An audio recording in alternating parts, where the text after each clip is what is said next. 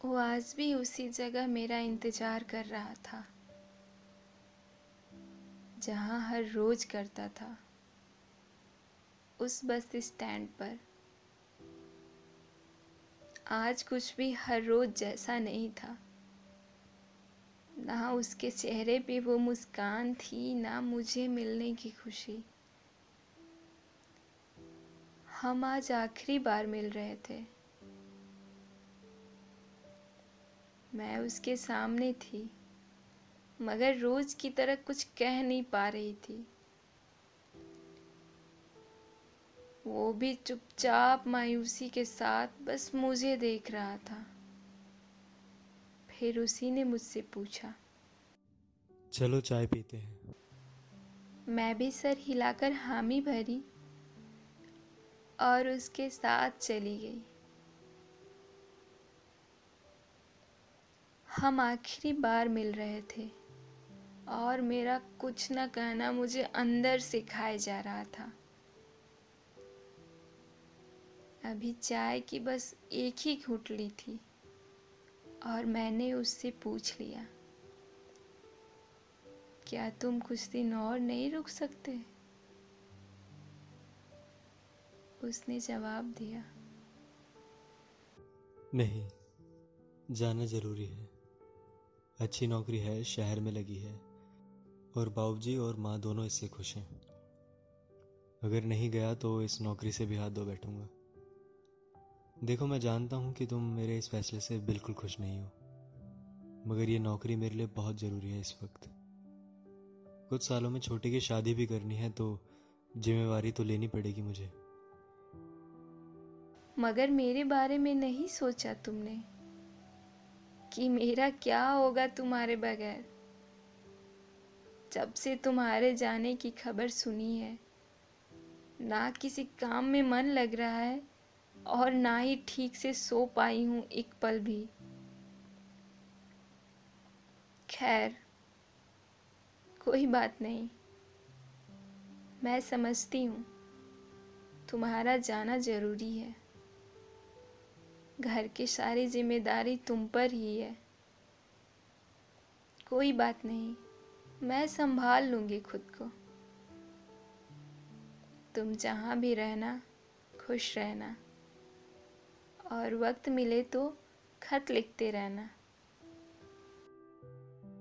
कोशिश करूँगा, क्योंकि नई नौकरी में वक्त मिले ना मिले इसका पता नहीं। शुरुआत में काम भी ज़्यादा ही होगा। और वो वैसे भी शहर है, वहाँ कहाँ किसी पे वक्त होता है? काम में ही पूरा दिन निकल जाता है।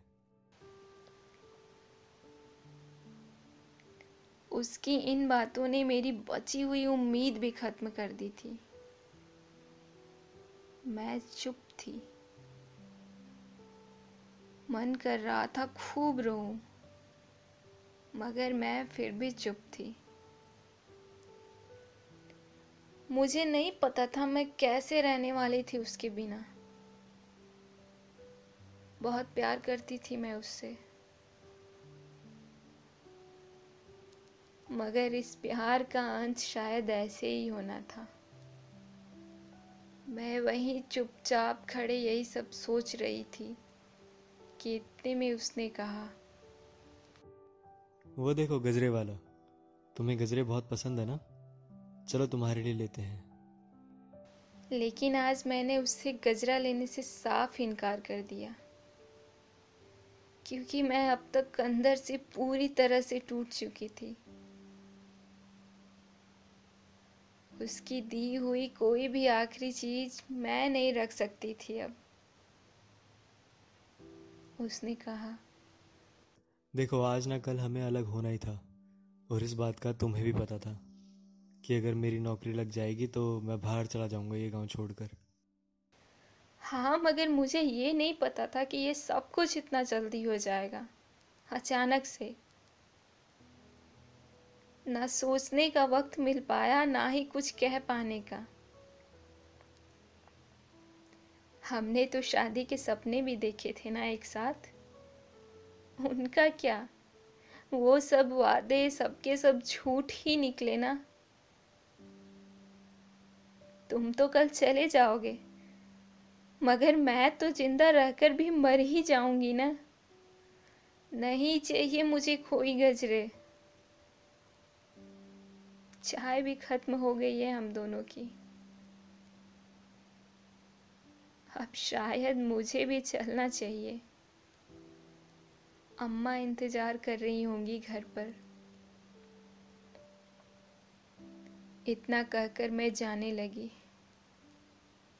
मेरे आँखों में आँसू थे, जो किसी सैलाब की तरह बहने लगे थे।